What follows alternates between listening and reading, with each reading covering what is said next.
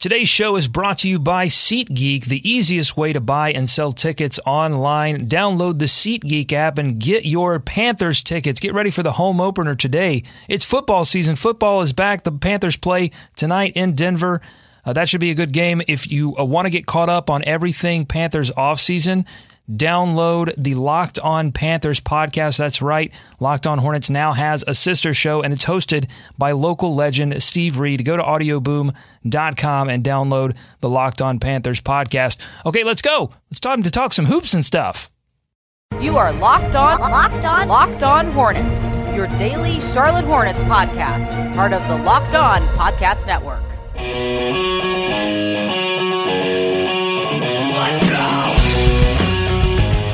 Let's go, David. It's Locked On Hornets here on the Locked On Podcast Network. Welcome in. I'm Doug Branson, joined by my colleague, my friend, David Walker. David, we're here to talk about basketball, but we can't avoid the fact that football is back on the air tonight. Football is back, Doug. And uh, important rematch. Don't call it a rematch. Don't call it a comeback either. But the Panthers yeah, looking for a big one. Check out that that podcast with my friend Steve Reed. He'll get you set up.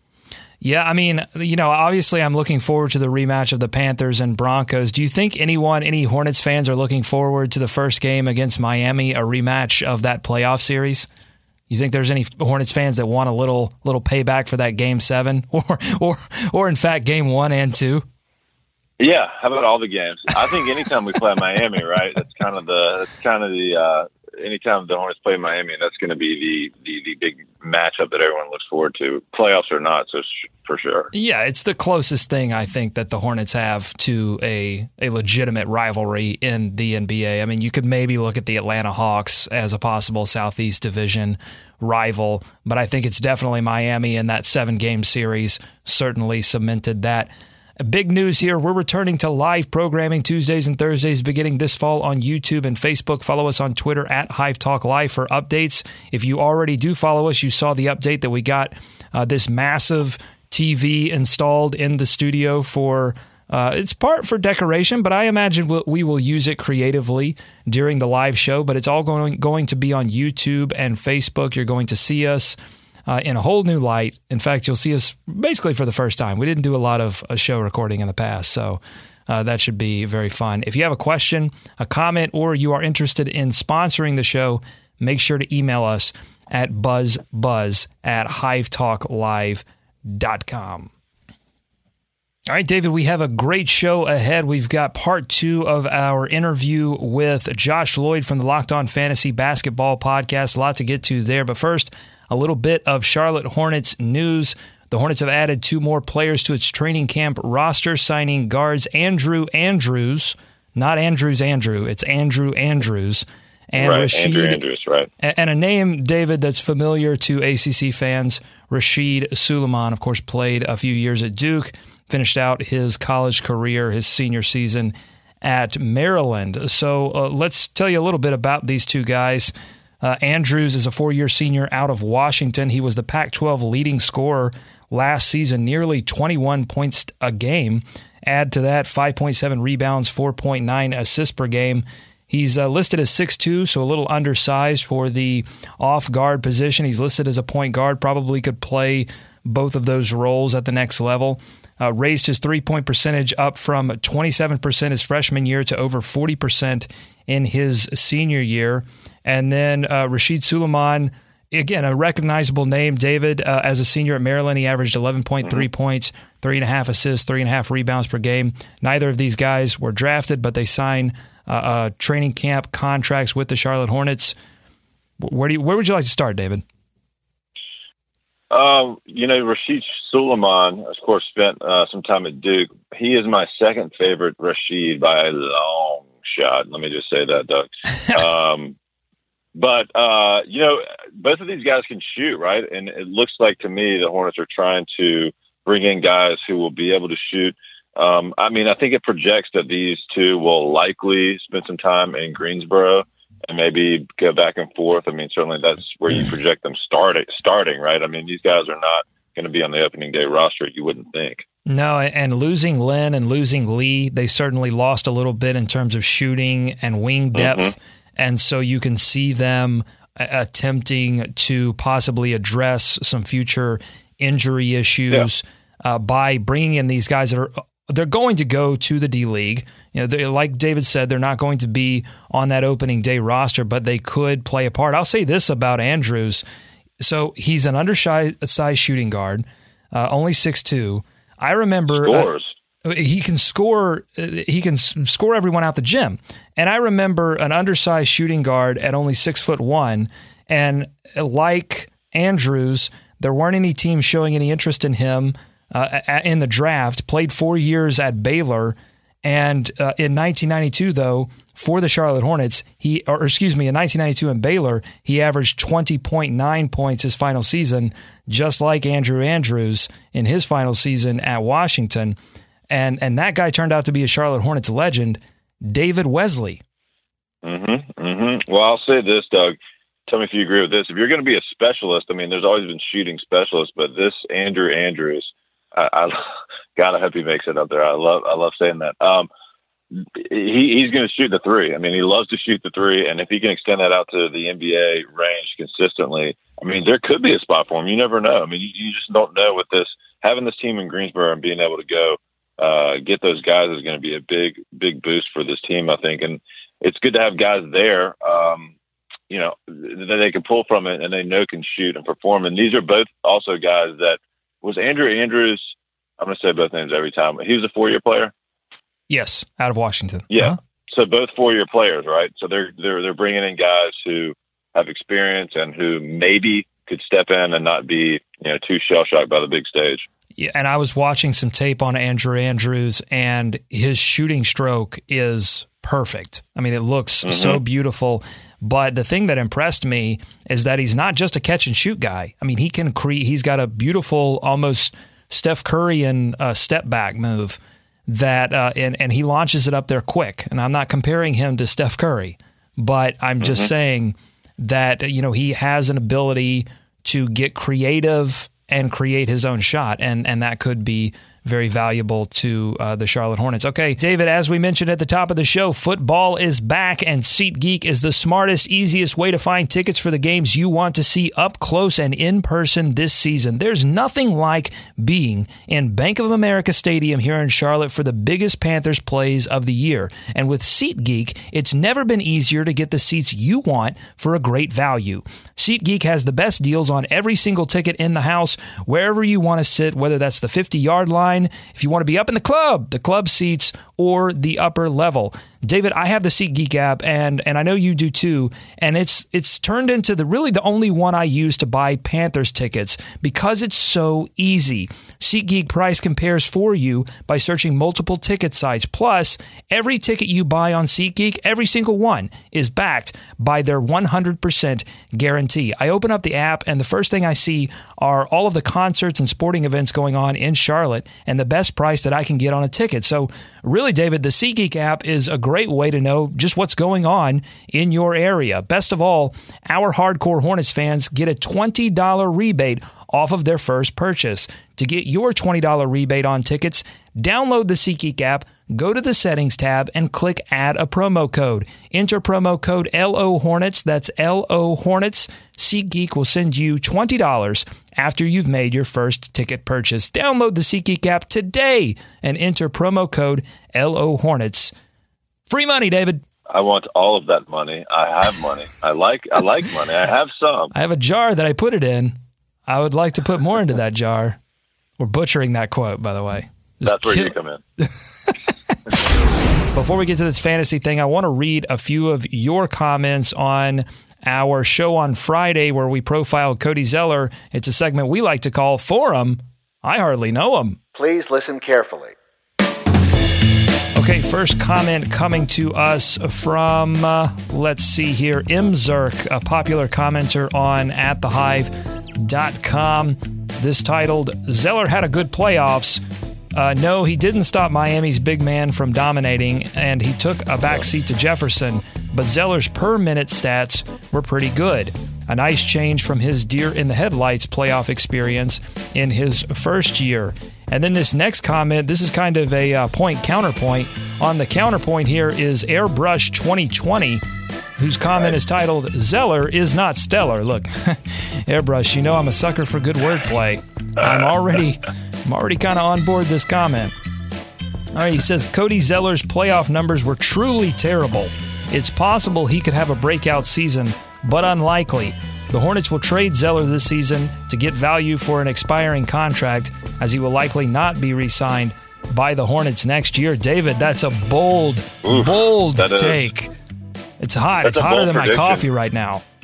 I got to be honest, Doug. That's a bold take and a bold prediction, but it's one that I had kind of thought of uh, as well when we were kind of thinking, I mean, there's something crazy that could happen this season. I just don't know what they see in the future for Cody Zeller. So it's obviously a, a big year for him. I know that we both like Cody and we like what he can provide, but we've been talking about just the, I guess, the consistency or, you know, how high can his ceiling be, I guess, in any one area. So uh, you know, and the Hornets and Cho, they're always going to look to trade. So if they can get, get an asset, I just don't know what they would, you know, uh, be able to bring back. And David, hard to say now. I, I got to caution you, and I have to caution Airbrush as well. We have been mm-hmm, predicting sure. the the demise of Cody Zeller or the trading sure. of Cody Zeller for years. And, and and and he's been the subject of trade rumors for years, and it hasn't developed. Now, is that the Charlotte Hornets wanting more than Zeller is worth, or is that uh, just a factor of Zeller not having the kind of demand that would bring anything close to his value back? We don't know the answer to that question, but we do know that that Cody Zeller has been the subject of trade rumors, and the Hornets, for whatever reason, have have stuck with him. And, and I'll also say this: I think that a lot of what is going to happen with Cody Zeller either this season or when his contract is up will have a lot to do with the first few months of this season. I think if we uh-huh. see Cody Zeller with with more weight, uh, with an ability to rebound inside, to hold his own against bigger big men like Hassan Whiteside, who the first commenter mentioned, really beat up on. Really, the the Miami Heat were able to scheme Cody Zeller out of the game because they played up close on all of the Hornets shooters.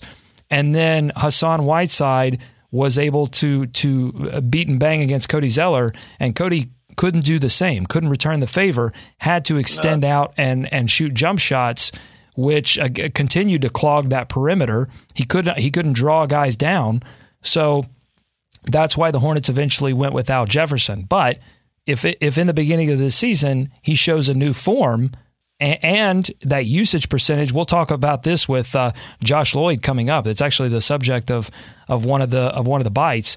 But if if his usage percentage goes up and his stats start to rise, then he could either cement his role in Charlotte or start to attract some of that demand for a trade. Yesterday, we played part one of our interview with Josh Lloyd. He's the Locked On Podcast Network's resident fantasy expert and host of the Locked On Fantasy Basketball Podcast. Josh and I put on our scuba gear and went deep diving on a variety of topics leading into the Hornets 2016 17 season. In part two, we discuss who the Hornets lost in free agency and my bold prediction for next season. Enjoy. The other guy that they signed is Christian Wood, who's a, a really exciting prospect. It's not like the Hornets have got many athletic project type guys in the big man realm on their team, but he's going to struggle to get minutes this season. But we've seen some pretty interesting stuff from Wood. He's a, a shot blocker. He can stretch out to hit threes. He's a decent three point shooter. He's an above or below average rebounder, probably, but he's got um, a skill set that not many on the Hornets possess Uh, were you interested in, in this signing? Is that something you think that that's that's great for them to be able to develop? And how does he work with Clifford? Well, it's great that they can develop players at all at, at now because they have the the D League franchise in the Greensboro Swarm. So you know, even if he's not able to get minutes in Charlotte necessarily, the you know getting him into the system and developing those type of players, I think will be key to maintaining the success that they're trying to start in Charlotte now. But I, am excited. Honestly, I'll tell you, Josh, I'm excited by any uh, uh, athletic prospect because I think the one thing that the Hornets need at this point two way players and players that have that freak athleticism that can make big plays. Because I thought in that playoff series against Miami, that Miami just had too many athletes, and the Hornets had matchup issues across the board. I, you know, they they did their best to play team defense, but ultimately uh, Miami just had the stronger, the faster, the bigger jumpers. And you know, I basketball is it, it's fun because sometimes it can get you can get really intricate with it, but uh, other times it can be a really simple game. And sometimes if you have the uh, the, the you can out athlete an entire team, and that's I think what Miami did to Charlotte in that playoff series. So I'm excited by anyone who can who can run and jump like Christian Wood. So I think he's an exciting prospect he has a ton of fantasy upside as well because guys who can block shots and hit some threes and do it efficiently from both the field and the free throw line. There's not many of those guys that are around, and he could be a guy that's a 50% shooter and a 70 plus percent free throw guy, and a guy that hits 33% of his threes and gets you half of them those a game and gets you one and a half to two blocks. But it's going to take a, a while for that sort of thing to happen. But let's but let's be talking, honest, Josh. Like I mean, if you're looking for high upside guys with the Charlotte Hornets, you got to look at the small forward position and the power forward position because you have Marvin Williams, an older player, Frank Kaminsky, a big question mark, and then on the small forward side, you got MKG injury concerns, and no one really back behind him, and Christian Wood, a guy that has the opportunity to play both of those positions and and has those tools that the Hornets, in my opinion, at least desperately need. So I think it's perfect. Yeah, look, I, I agree. I, I, think he can he can overtake Spencer Hawes at some point this season. He might like sports, not sports. Hawes is obviously more reliable as a veteran, but there'll be times when I think they want to see what Wood can do over Hawes in the rotation. So I'm really excited to look Wood. For as dumb as it sounds, being on the worst team in the NBA, Wood had no chance to play in Philadelphia with all those other young options there. He just wasn't going to get an opportunity to play. So the fact that he is in a team or on a team now who has some space for him to actually grow and, develop. It's it's pretty interesting because he is one of the more intriguing prospects to have come out in the last couple of seasons. At the moment, Doug, the Hornets have got 14 players. Um, I think they're pretty much locks for the roster. Who do you think gets the 15th spot? At the moment, I've got Andrew Andrews, who's come into camp, Mike Tobey, Treveon Graham, Perry Ellis, and Rasheed Sulaimon. Who, who, if any of those got um, who do you think is the favourite to grab that 15th spot, and who who do you think would have the most upside out of that group? Well, they really like Perry Ellis. I don't know if he he doesn't have much upside. I mean, we I think everyone pretty knows pretty much knows what Perry Ellis can give a basketball team. You know, six eight. Uh, not a not a, a, a big athlete, so you know it's it's going to be tough for him uh, to you know, sort of be an exciting player, but he could certainly fill a role for this Charlotte Hornets team. And, and they, you know, they seem the, the Hornets seem to be really high on on Perry Ellis and excited to bring him into the fold.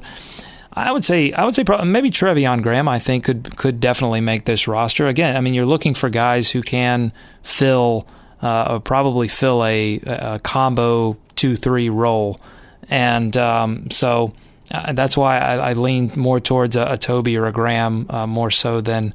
Uh, but you know, keep your eyes on Aaron Harrison too. I mean, they're they're still they're still high on this guy, and um, you know, if, if Brian Roberts for whatever reason doesn't work out, I think that you know you could still see him uh, play you know a significant role on the team as well. Who do you think on this team is primed for a break breakout campaign? Now you can judge that however you want, whether it's a player that goes from you know good to great or great to superb or you know, terrible to usable? Who, who's a guy that you look forward to being a breakout guy this season?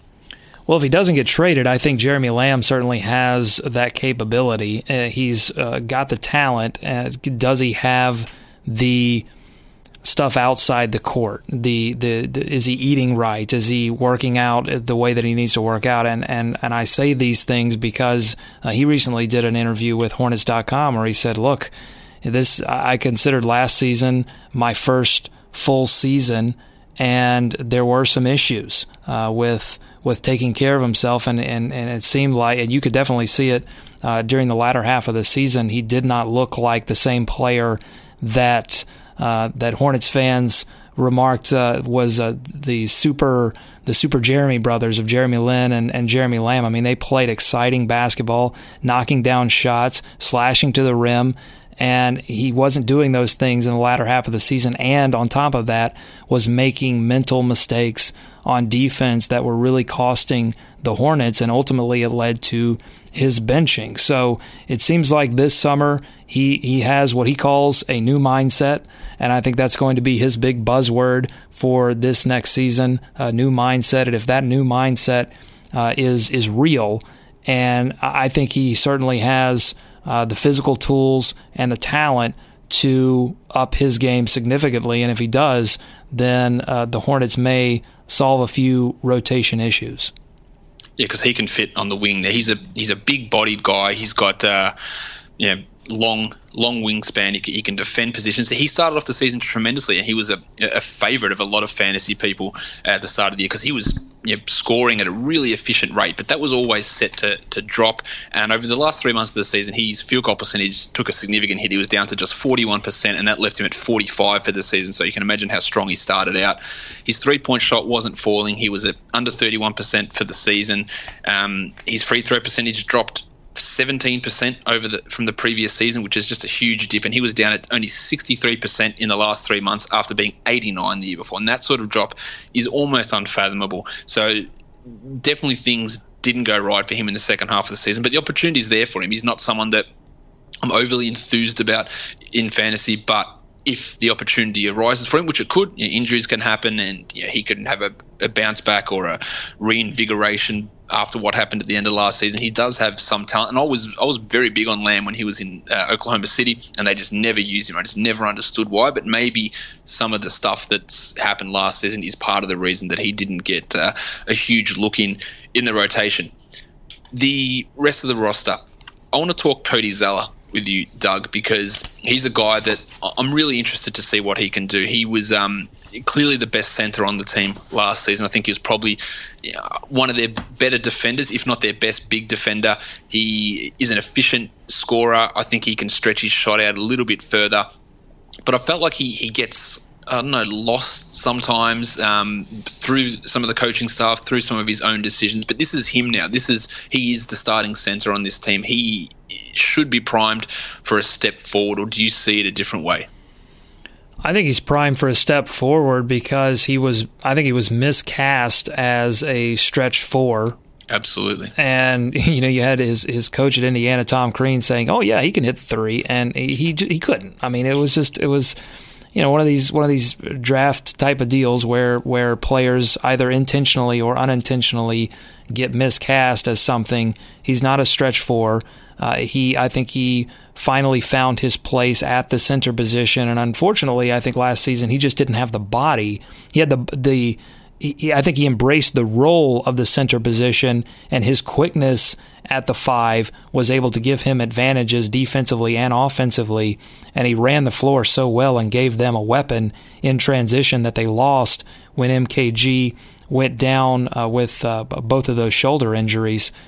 But uh, you know, I don't, I don't, I just don't know if that mid-range jumper is ever going to develop, and, and I certainly don't think that the three-point jumper will ever develop significantly enough to be a weapon. I mean, you, you look at the the field goal percentage on mid-range jumpers; it was down to twenty-six point seven percent, even among centers that is a, a, disgusting number.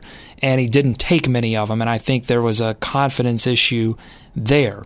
But this offseason has his focus has been on uh, putting on as much weight as possible. And I think that's going to be key because he's going to have to carry uh, the load underneath in terms of rebounding that Al Jefferson had done for so long. And Jefferson did that with a big body. I mean, he wasn't you know, he wasn't going to snatch rebounds out of the air. I mean, he just moved guys out of the way, got great position, and was a great defensive rebounder. Well, Jefferson's gone now. Zeller's going to have to fill that role, and he'll certainly have more opportunities this season uh, than he had la- last season, both in rebounding and scoring he finished the season. You talk about his mid-range jumper, but his field goal percentage, and that's part of lack of confidence, I guess, in his mid-range jumper. But over the last couple of months of the season, he took it up to 60% after the All-Star break, which is huge. But that's all around the rim. But you mentioned earlier four-out situations, and that's what they're going to be playing a lot this season with him. You know, hopefully having to not really venture a huge huge distance outside the paint, maybe playing to his strengths. He's a, a guy that shot almost 80% from the line after the break as well, so that's great as a center he can block some shots, and his rebounding his rebounding will have to improve um, somewhat this season. But I think that he's uh, he's a real interesting late round fantasy guy because the opportunity is there for him. This is heading into his you know uh, fourth season. It's a huge opportunity for him to take a big step forward. And I, I do I do believe he's got the talent, and he's actually in a role now where can he can start to thrive in that situation.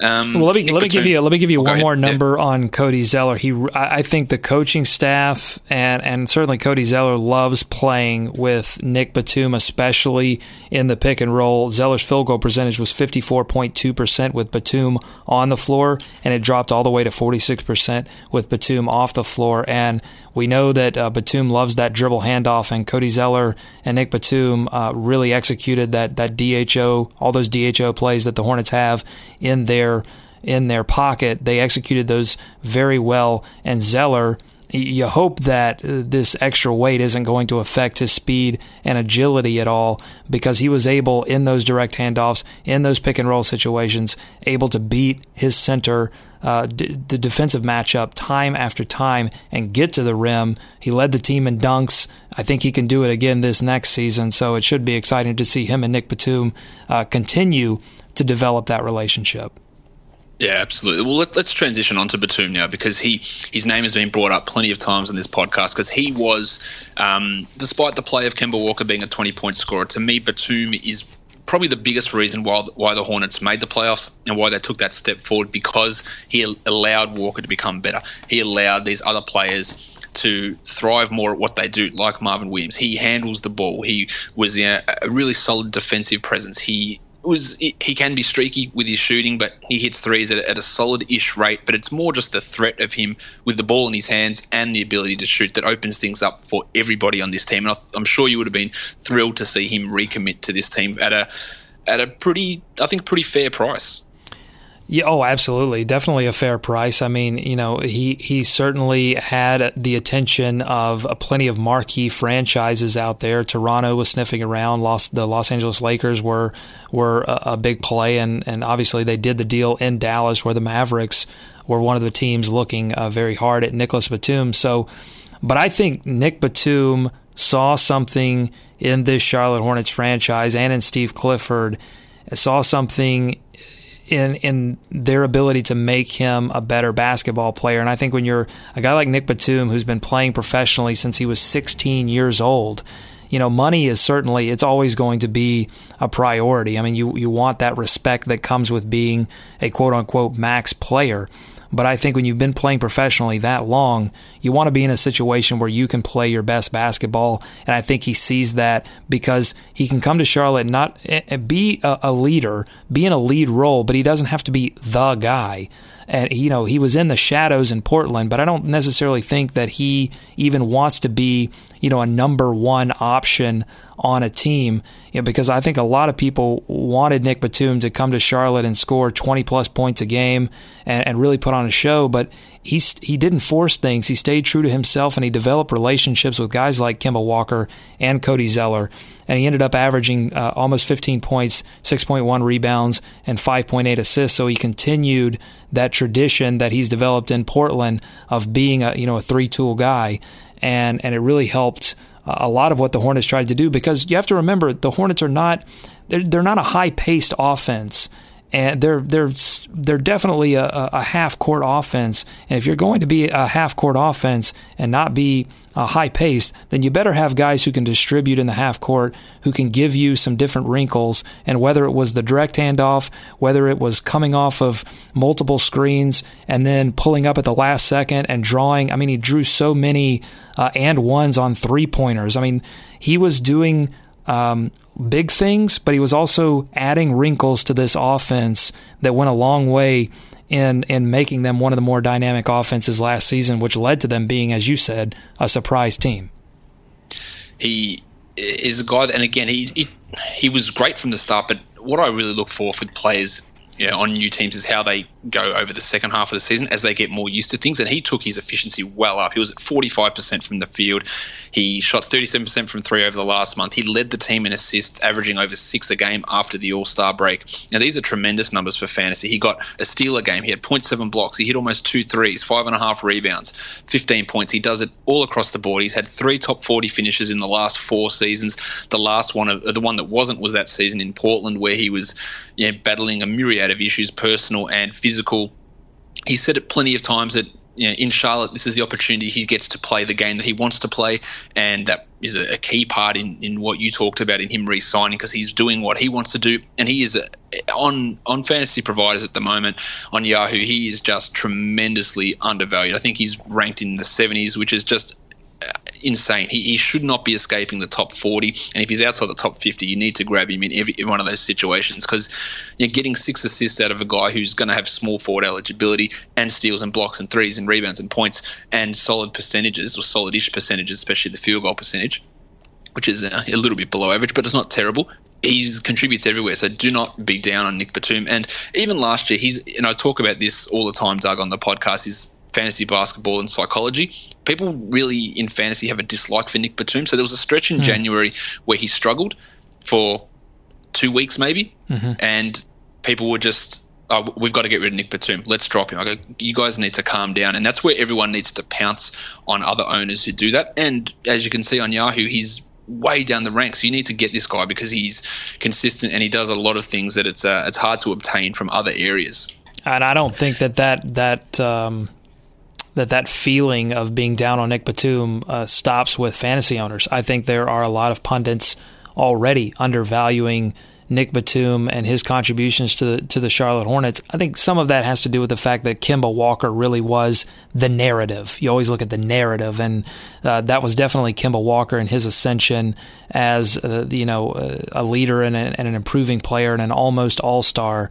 And Nick Batum also had a couple of injuries that uh, stunted uh, his momentum throughout the season and, and certainly in the playoffs. But yeah, you cannot quantify uh, the the value that his game uh, brings to the Charlotte Hornets.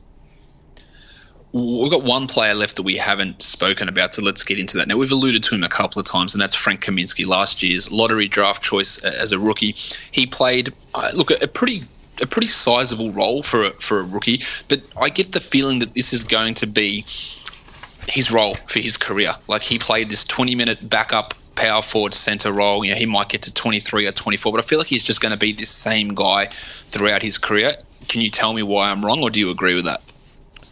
I think it's certainly a possibility. I don't think that. I mean, he's shown flashes of things for me that I'm still holding out hope that he can be something more dynamic than a than than what we saw last season because he did play a significant role in terms of minutes, but his usage compared to the rest of the power forwards in the league pretty low. So when he was on the floor, the ball wasn't heading his way, and I think that's pretty standard for rookies. But you just can't let that, you know, 21, 22 minute per game number uh, trick you. He wasn't uh, a huge factor in this offense. He's got to he's got to improve his consistency. Um, but I think, like Cody Zeller, I mean, he's going to look to put on weight and be stronger. But here's why I have a little bit of hope for Frank Kaminsky. We did not get to see his full potential underneath the basket. And the, the, both Steve Clifford and and uh, assistant coach Patrick Ewing talked over and over last season about wanting to get Frank Kaminsky post touches. And w- but when you have a guy like you're you're trying to transition Cody Zeller to the center role, and then at different parts of the season you had Al Jefferson who is going to you know eat those touches. It, was difficult to get him any kind of looks underneath. But when he did get those looks, he showed an ability uh, to move past defenders that he had no business moving past, and he's got an instinct. And you saw this at you saw this over and over at Wisconsin, and it did translate in those few rare moments that he did get a post touch. He has the instinct to get to the basket, and he has the ability to finish. And if that continues to develop, I really think he he could be Uh, I don't think I don't know if he can be an all star, but I think he could be a special player if he has that ability to move through the lane and and uh, finish those post touches and stretch the floor and become more consistent as a three point shooter. I mean, that's a great weapon to have on any team. Yeah, look, that, that's absolutely correct. Now, his statistical numbers, they might not stand out to people when they look at him, but in 21 minutes, he got half a steal and half a block a game, and that could be a, a player who's a, a, triple one type guy, so a guy who could average a three, a steal, a block if he got starters minutes. He's a high free throw percentage guy. I imagine his field goal percentage takes a jump. I think his three point percentage takes a jump. The thing that he needs to work on is his rebounding was uh, was very, very low last season. His rebound rate was poor. He's you know, only four rebounds a game in 21 minutes. That translates to seven per 36. I think Andre Drummond's at about 17 per 36. It's a it's a huge difference there, but again, maybe if he plays more of the five, that rebounding rate goes up. And without Al Jefferson around, someone is going to have to grab more rebounds. So I think he can take somewhat of a step forward there. Not sure he ever becomes a top 50 ish fantasy player or anything like that, but I could see him having a couple of top 100 seasons at some point in his future. Um, well, let's see how he goes this season. I think he gets a slightly larger role this year. I think I've projected him for an extra couple of minutes a game and, and should get a little bit more usage. As you touched on, his usage was quite low. But again, the absence of Jefferson and Lin, you know, that takes away a fair bit of usage from this team that's got to be distributed to some of the other areas. And Kaminsky's in, in a pretty decent spot to absorb at least some of those touches. Yeah, what you liked about Kaminsky last season, and you compare his rookie season to what I remember from Cody Zeller's rookie season – Frank Kaminsky was able to do several things on a basketball court at the same time, and and he was able to affect the game in multiple ways without seeming lost. Like he he he certainly got beat on defense, and he's the first to admit that. His big you know his big thing this offseason is getting better defensively, and he he will certainly have to do that because my, the Miami Heat in that playoff series they were able to expose him with Luol Deng over and over and over again.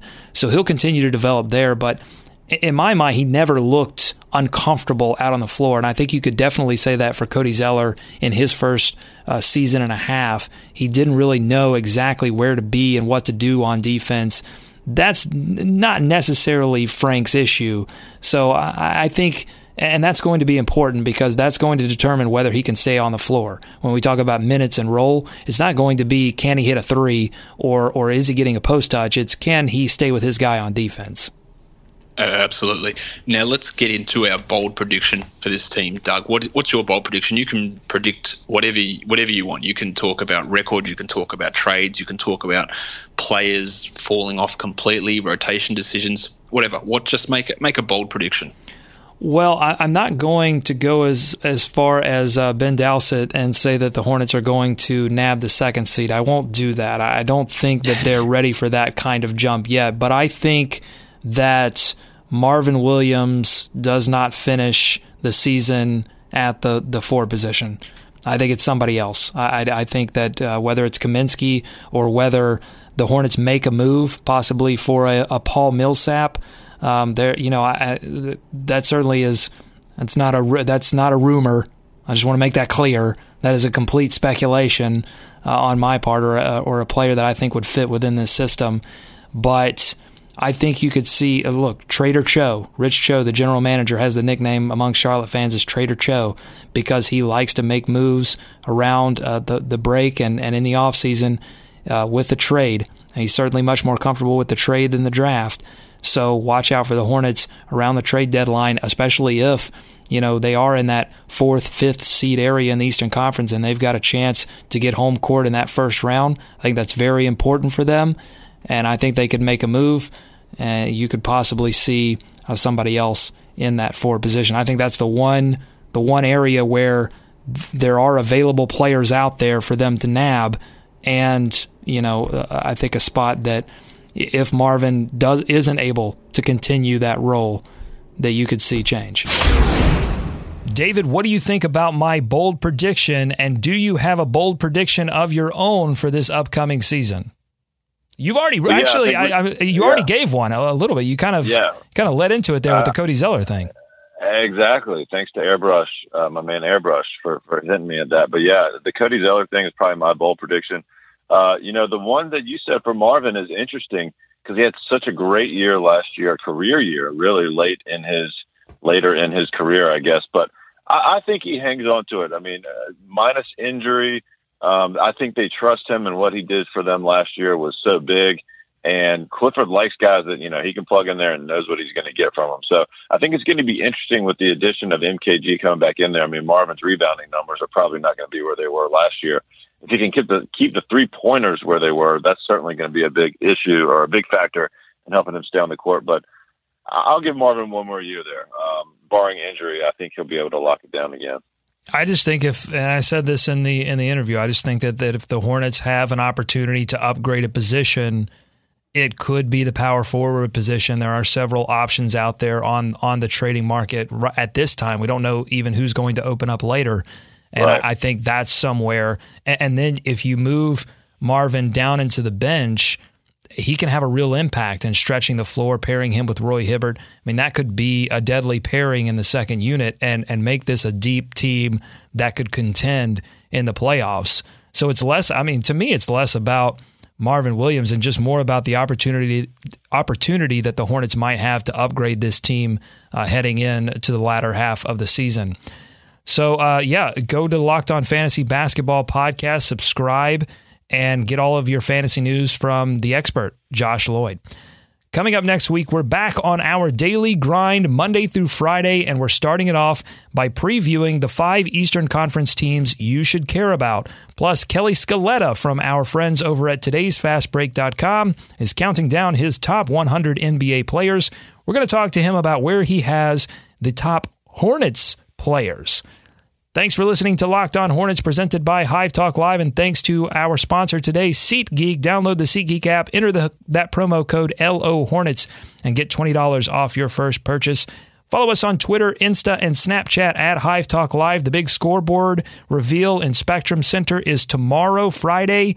Uh, around 4 o'clock, 5 o'clock, we're going to be posting some pictures and some videos. You want to make sure you're following us on social media for that.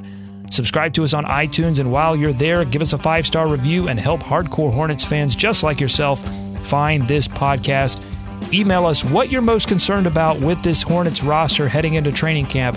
Email those questions, those concerns to buzzbuzz at hivetalklive.com. We'll talk about them here on the show. Hive Talk Live is a presentation of SB Nations at thehive.com. We're back again next week, again on that daily grind. For David, I'm Doug. Go Hornets, go Panthers, go America, down with Denver. Let's swarm Charlotte.